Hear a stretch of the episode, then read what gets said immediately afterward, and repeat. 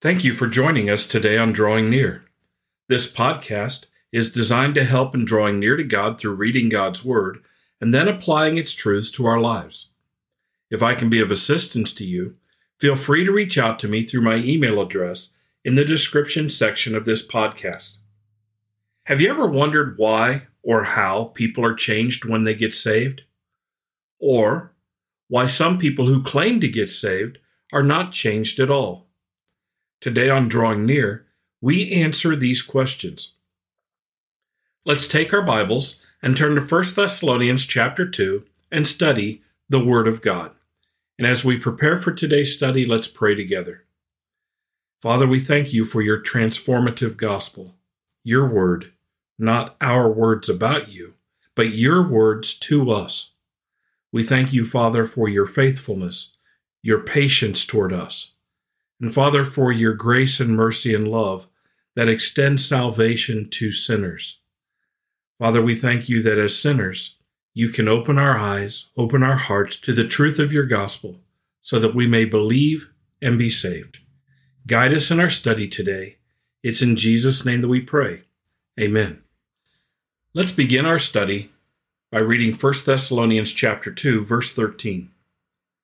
Paul writes, for this reason, we also thank God without ceasing, because when you received the word of God, which you heard from us, you welcomed it not as the word of men, but as it is in truth the word of God, which also effectively works in you who believe. Whenever we read the Bible, we need to pay close attention to all of the words in the Bible. Now, for many people, this is laborious. It's a lot of work, and they'd rather not do that. But we need to remember we're reading God's word worshipfully. We're trying to understand God's word in a way that allows us to worship Him. We are interacting with God through the work of the Holy Spirit in our heart, and not only with God, but with God's word. And it's speaking to us as we seek to understand. So we're seeking to worship God when we read God's word. But we're also seeking to know what God has made known to us. And so when we come to a phrase like we do here in verse 13, that opens up this verse with, for this reason, we need to ask a question. And that's a good habit to get into, to ask questions of the Bible as we read, to engage our minds, not simply just to read it like we would a novel, but to read it for understanding, to engage God, to ask Him questions.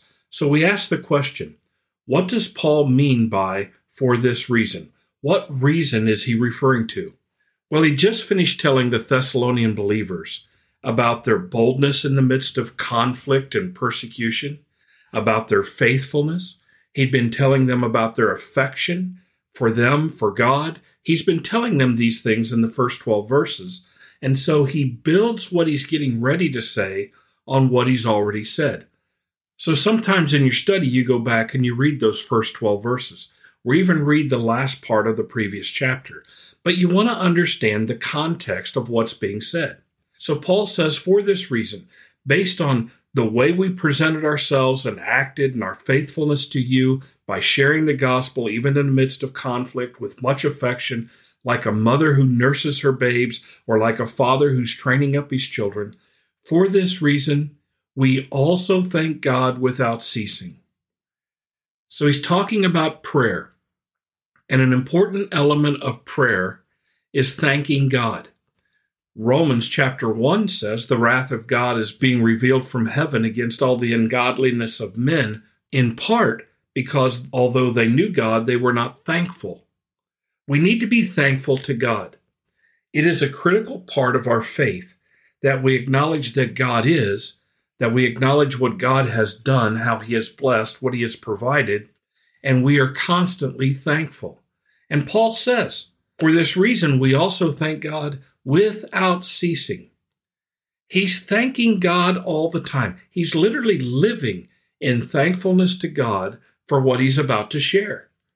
And we need to know we need to be thankful to God.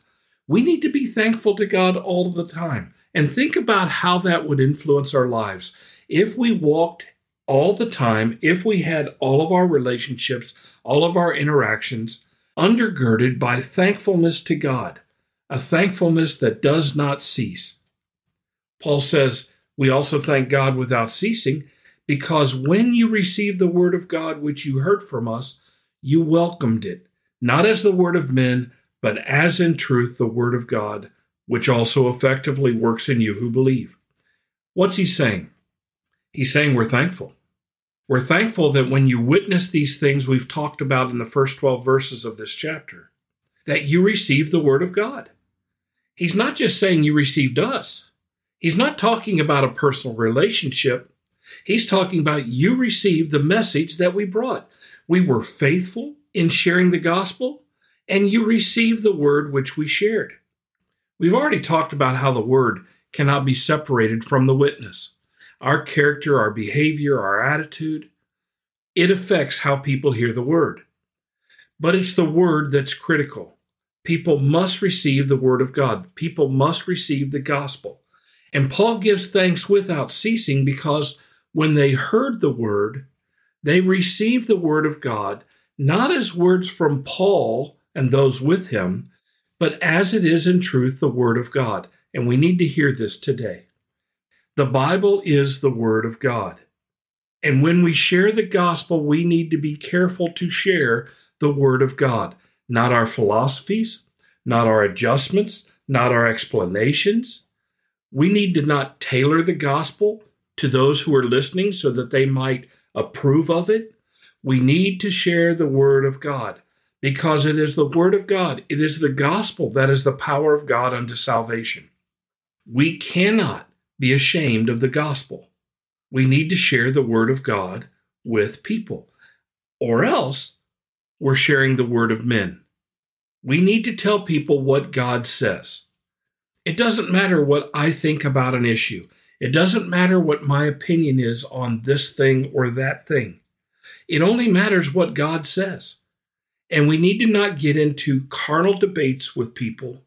We need to share with them what God's word says. If they want to argue, if they want to disagree, let them argue or disagree or disbelieve God's word. And so Paul shared God's word and they believed God's word, not the word of men. They believed God's word. And God's word effectively worked in them because of their faith. That's what it says, which also effectively works in you who believe. It does something in the heart and life. We are transformed. We who were dead in our sins and trespasses are made alive spiritually in salvation. Our blind eyes are opened and we can see. We who were in darkness are now in light. We who walked in sin now walk and live and pursue the righteousness of Christ.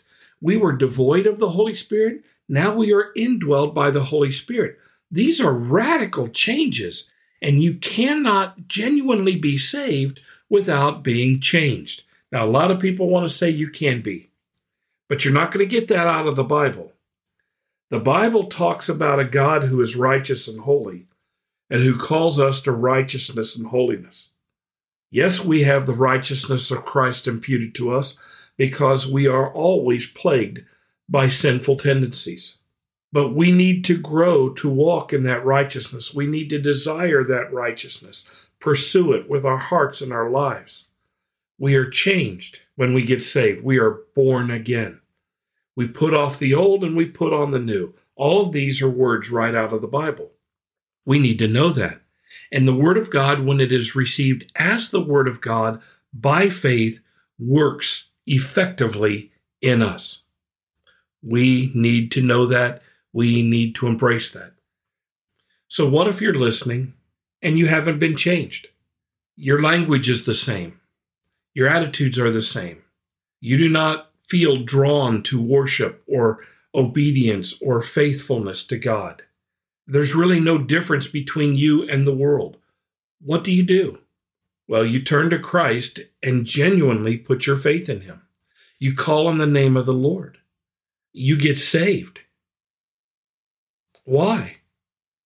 Because the Word of God, when it is received by faith, effectively works in us. We need to know that. When Paul heard the words of Jesus Christ on the road to Damascus and was saved, he changed. The apostles all changed after they witnessed the resurrected Christ. We see it all throughout Scripture. Faith behaves faithfully. Love behaves lovingly. If you love God, if you have faith in God, you behave accordingly. You may not do so perfectly, but you certainly do so differently than you did before you trusted in Christ. You need to examine these things. The Bible tells us we need to examine ourselves to see if we be in the faith. That's a good thing because we certainly don't want to be deceived because of this. Father in heaven, I pray that you would open our eyes and give us wisdom and discernment. We are not saved because of what we do, but what we do is influenced by our relationship with you. We do not need to look at our lives and say, Well, I'm not good enough, so I'm not saved. We'll never be good enough. But we should be able to look at our hearts and lives and see Jesus Christ reflected in our actions and our words, our thoughts, our values should be influenced by our relationship with Christ. We should see a difference, and others should see a difference. We need to work to put on Christ. We need to work out our salvation in fear and trembling. These are things your word calls us to, and we need to heed them. Give us wisdom and discernment. And at the same time, Father, as we have known Christ, give us a sense of security. We ask these things in Jesus' name. Amen. Thank you for studying with us today.